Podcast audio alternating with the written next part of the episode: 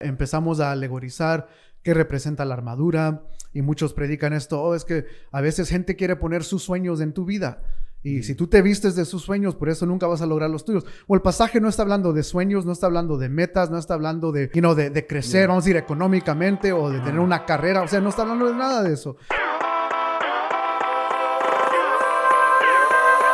Hemos mencionado anteriormente exposición bíblica, yeah. o, o predicadores que enseñan la palabra de manera expositiva. Sí. Entonces, al definir eso, tiene muchas connotaciones. Unas personas jamás la han escuchado, otras personas la han escuchado y tienen como reserva, o no lo entienden, o dicen, bueno, ese es solamente un estilo o una manera más para predicar. Predicar, yep.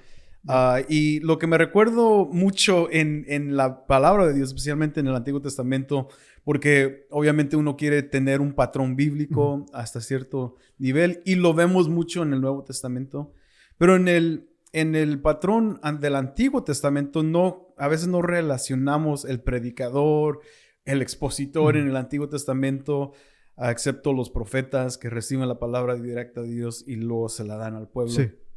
Pero me fascina un pasaje en Nehemías, especi- especialmente en el capítulo ocho, que nos, nos da una, un como, una mirada a un tiempo donde el pueblo de Dios está regresando para la reconstrucción del, del templo, la reconstrucción de los muros.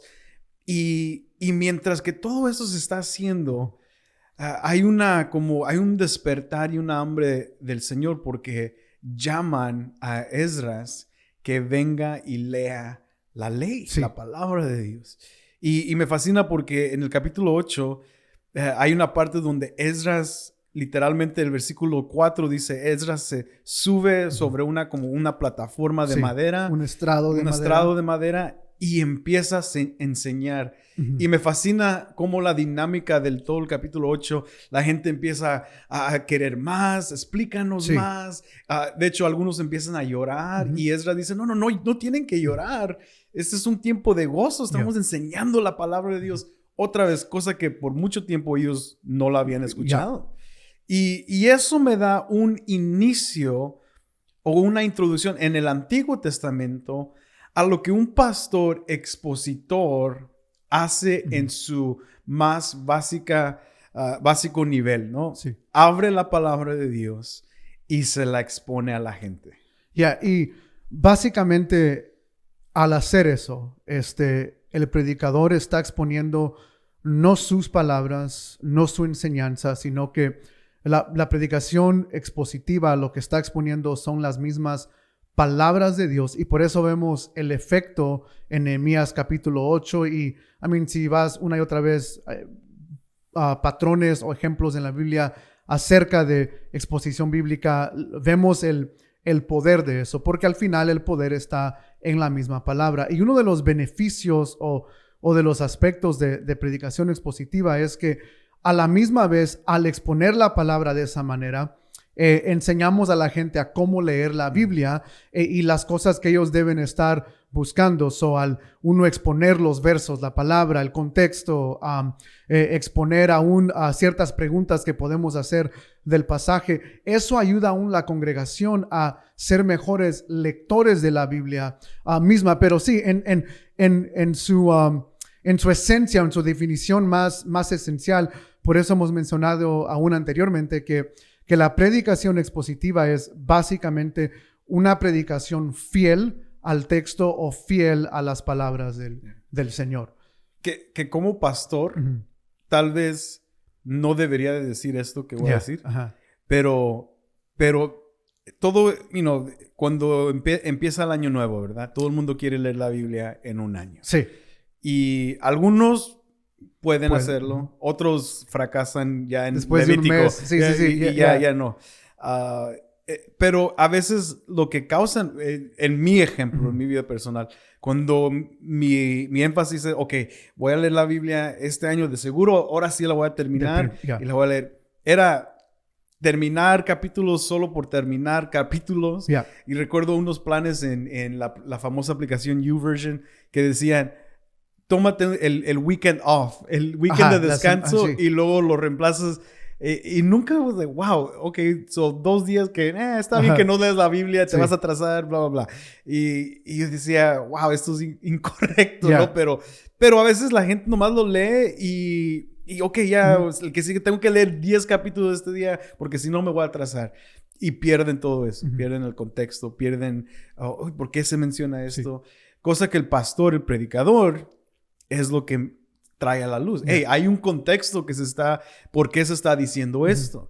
Uh, ¿Por qué la gente se está gozando en Nehemías yeah, cuando sí. leen esto? ¿Y por qué están llorando yeah. en este caso? Uh, y, y cuando el pastor, así como lo dijiste, lo explica, lo enseña, revela a la gente de Dios, hay una manera correcta mm-hmm. de estudiar la palabra yeah. de Dios.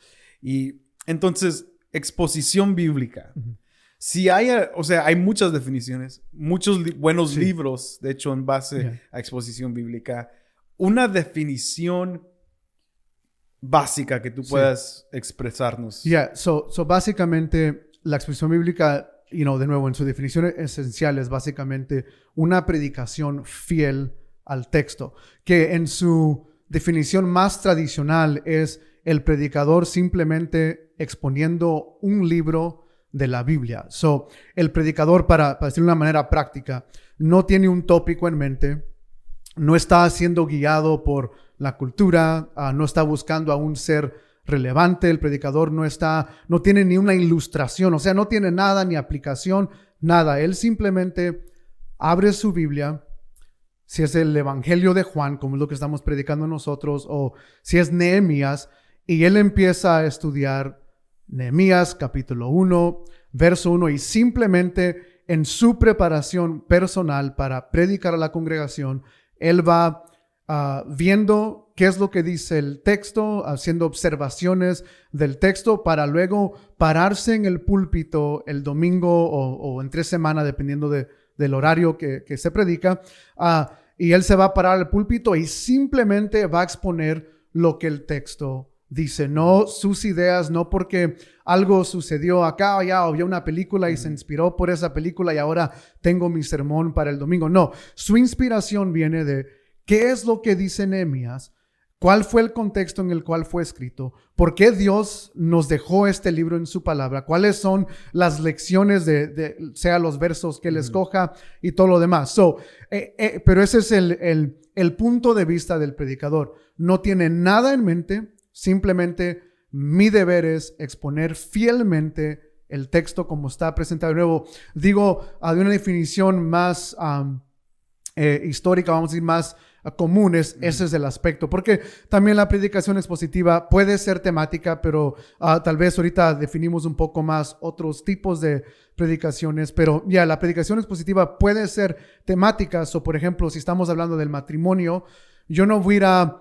Uh, you know, uh, I don't know, whatever. Eh, no oh, puedo swear. pensar ahorita. Sí, pero en cual. No voy a abrir mi Biblia, voy a decir, oh, Isaías cincuenta y siete, ok, uh, yo voy a usar este pasaje para dar unas lecciones de, del matrimonio. Porque Isaías cincuenta y siete no nos está hablando mm. de, del matrimonio. So, un predicador que quiere ser fiel a una, a una predicación temática, tal vez iríamos a Efesios cinco, que nos habla del matrimonio. O sea, esposos uh, o esposas uh, sométense a sus maridos y esposos amen a sus esposas como Cristo. O sea, ese contexto, ese pasaje nos está hablando del matrimonio. Mm-hmm. So, ese es otro ejemplo de, de predicación expositiva que tiene que ver más temática, pero al final, de nuevo, el predicador está siendo fiel al texto. Uh-huh. ¿Qué dice el texto acerca de este, de este uh-huh. tema? So, esa es su definición, yo diría, más básica en ese aspecto. Uh-huh. Eh, porque aún para, pregun- por ejemplo, para preguntarle a uno que va a predicar un domingo, ¿no? Exacto. Usualmente es, like, oh, ¿qué vas a predicar este domingo? Uh-huh. Oh, yo voy a predicar acerca del matrimonio. Yeah. Oh, yo voy a predicar acerca de,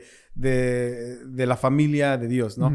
Uh, y es muy raro que que algunos te respondan, oh, estoy uh, exponiendo Juan capítulo ocho, yeah. o estoy en, en Lucas capítulo diecinueve, sí. estamos exponiendo eso y, y estoy en el pasaje, en el punto cuando sucede esto y que Jesús está diciendo esto, uh-huh. etcétera, etcétera, etcétera. Uh, porque es más normal para muchos tener sí. ya algo en mente. Pero para llegar más, creo que más aún más ah. detallado uh-huh. a la exposición, es... es tomar un pasaje de la palabra de Dios. Uh-huh. Y, y un pasaje que, que tiene sentido. Right. ¿No? Sí, sí, sí. Un pasaje que no vas a, a, a, a dividirlo, al, al, dividirlo yeah. al, sí. al medio del capítulo sin explicar, no, yeah. antes, o eh, en, en español se dicen conjuga, conjugaciones, Ajá. conjunctions, Conjunction, ¿así se dice? Sí, conjugaciones, sí, sí. Donde hay muchos pasajes en las epístolas de Pablo que, que inician así. Y muchos dicen, oh, porque es capítulo tres, versículo uno, yeah. ese es el inicio del, del, del pensamiento. Sí. Pero empieza, inicia con una con, conjugation. Ajá, con una, ajá. Y que tiene que ver con los primeros dos versículos, sí. o los últimos o, dos o, versículos. O nos está llevando a, hacia atrás. So, para los que no saben, por ejemplo, cuando un pasaje dice, además... Uh-huh. O por consecuente, eso es lo que nos referimos con, con, con, con conjugaciones, o sea, que hay algo que nos está regresando una idea que ya ocurrió. Y sí, sería incorrecto empezar un pasaje así sin mínimo dar eso en la introducción o como un, un contexto. Exacto. Y explicarlo. Ya. Yeah. So, es un pasaje, ¿no? Centralizarte en un pasaje, para muchos que apenas están iniciando, a veces es mejor tener más, más versículos, un pasaje sí. más grande. Yeah. Para ya gente avanzada o que ha estado haciendo esto por muchos años, ya definir o, o centralizar en cuatro mm-hmm. versículos es lo suficiente, a veces porque tienen aspectos teológicos, hay palabras claves sí. que uno tiene que definir, uh, a veces hay conceptos históricos que se tienen que sí. desarrollar, que tres, cuatro versículos sería lo suficiente. Yeah. Conceptos doctrinales. Para, yeah, para yeah. esos temas. Sí. So, es importante que la gente empiece a, a entender que una exposición bíblica tiene que ver con una parte, una porción uh-huh. de la palabra de Dios. Sí. Eh, eso es lo, lo importante para entender. Pero a la misma vez, hay algo que no es exposición. Uh-huh. O sea, hay muchos que dicen enseñar expositivamente, yep. sí. pero que no es exposición. Yeah, porque por eso a veces algunos dicen, oh, yo estoy predicando expositivamente porque estoy yendo... verso por verso. El problema es que no están explicando lo que el verso en sí dice. So, por ejemplo, uh, para dar el, you know, el clásico ejemplo, David y Goliat. Uh-huh. Hay muchos que, you know, van, uh, van verso por verso en esa historia de, ah, mira, David llega con sus hermanos, sus hermanos los, los rechazan, o, o aún el, el mismo pleito entre, entre David y Goliat, donde, you know, David eh, le pide a, a Saúl su... armadura, su armadura, y la entonces, armadura de alguien más. Ajá, exacto. Entonces ahí entran los, los conceptos de uh, lo que yo llamaría alegóricamente. O uh-huh. sea, empezamos a alegorizar qué representa la armadura, y muchos predican esto. Oh, es que a veces gente quiere poner sus sueños en tu vida. Y uh-huh. si tú te vistes de sus sueños, por eso nunca vas a lograr los tuyos. O el pasaje no está hablando de sueños, no está hablando de metas, no está hablando de... de, de De, you know, de, de crecer, yeah. vamos a decir, económicamente, o de tener uh-huh. una carrera. O sea, no está hablando de nada de eso. Ay, pero están yendo verso por verso. Uh-huh. O sea, solo que en su explicación del texto se han desligado de que es una guerra, uh-huh. que literalmente es una guerra, que es una guerra que sucedió históricamente. Y, y, y luego llegamos a la escena de David y Goliat, donde es lo mismo. O sea, leen los versos, leen las frases donde uh, tú crees que, you know, yo soy un perro, y luego, oh, ya ves, sabes cuando tienes a tu enemigo vencido, porque cuando el diablo empieza a decir de sí mismo exactly. que es un perro, ya, you know, psicológicamente, you know, whatever. Y entonces, y ahí va el sermón. Y mm-hmm. aunque están yendo verso por verso, no están explicando el texto, están explicando alegoría o lo que ellos mismos, y al final llegamos a Goliat representa a ansiedad, representa problemas matrimoniales, representa tu depresión, y entonces ahí siempre la misma conclusión, tú tienes que derrotar a tus Goliats, y, mm. y por eso siempre yo le digo a las personas, el problema con ese estilo de predicación, aunque parece ser expositivo se porque están yendo ajá, verso por verso y se escucha bien padre, puede ser bien relevante, es que no lo haríamos con nadie de la historia. Por ejemplo, yo no leo a la historia de George Washington uh-huh. y digo, oh man, George Washington representa aquí eh, cómo triunfar en los Estados Unidos. O sea, porque a un maestro de historia te diría, like, what are you no. doing? O sea, ¿qué estás haciendo? Estás loco. Um, George Washington fue una persona real, fue el primer presidente de los Estados Unidos, o sea, es, es algo histórico. Pero a la misma vez queremos hacer eso con personajes bíblicos o aún con uh, lugares geográficos como el, el Mar Rojo. Uh-huh. ¿Has cruzado tu Mar Rojo? Uh-huh. ¡Qué ridículo! O sea, nadie va a Lake Michigan y dice, Lake Michigan representa uh-huh. equis equis cosa. El y mar tú tienes, de tus problemas. Ajá, el problema, yeah, y tú tienes que cruzar el mar porque al otro lado Dios tiene... O sea, es, son lugares geográficos, históricos que, de nuevo, nos desligamos de la escena de, de la Biblia al hacer estos aspectos, y por eso aunque a veces hay muchos us y as y uh-huh. wow, qué chido, pero no estamos explicando ahí ya el texto. Ahí ya uh-huh. nos hemos desligado a, a, a otro. O sea, estamos explicando lo que nosotros queremos uh-huh. que el texto diga, y eso es lo que no es exposición uh-huh. o predicación expositiva. Cuando yo quiero ponerle algo al texto que el texto nos dice, y, y Deuteronomio en la ley, Moisés advirtió de esto, Apocalipsis termina uh-huh. con lo mismo, que nadie añade uh-huh. a las palabras y que nadie quite. Y a veces uh-huh. estos sermones añaden, añaden y quitan añaden. a la misma vez. Y, pero ahí están las mismas y escrituras pierde, de no hacer, yeah, de no hacer eso. Todo lo, todo lo que el, la esencia del pasaje. Del pasaje Entonces, yeah. exposición tiene mucho que ver con contexto. Yeah. Uh, con un contexto histórico, sí. uh, aún literalmente, cómo lo hacemos literalmente. Y hay muchos otros tipos de podcasts que podemos hacer mm-hmm. en, en aspectos de diferentes géneros, porque sí. ya, yeah, obviamente libro, hay yeah. géneros en la palabra de Dios mm-hmm. que, que tú no puedes utilizar mm-hmm. literalmente, pero hay un género que, sí. que lo puede explicar. Uh, y, y, y si somos súper honestos, porque aunque no, no estamos...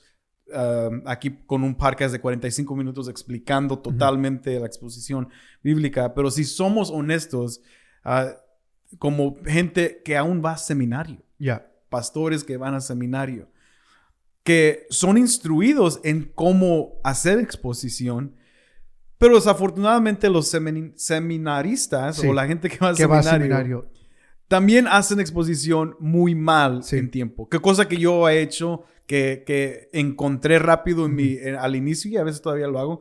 Pero cosa que no quiero hacer es solamente enseñar algo académico a la congregación. Yeah. Y sol, o, o solamente enseñar el aspecto literal y su contexto.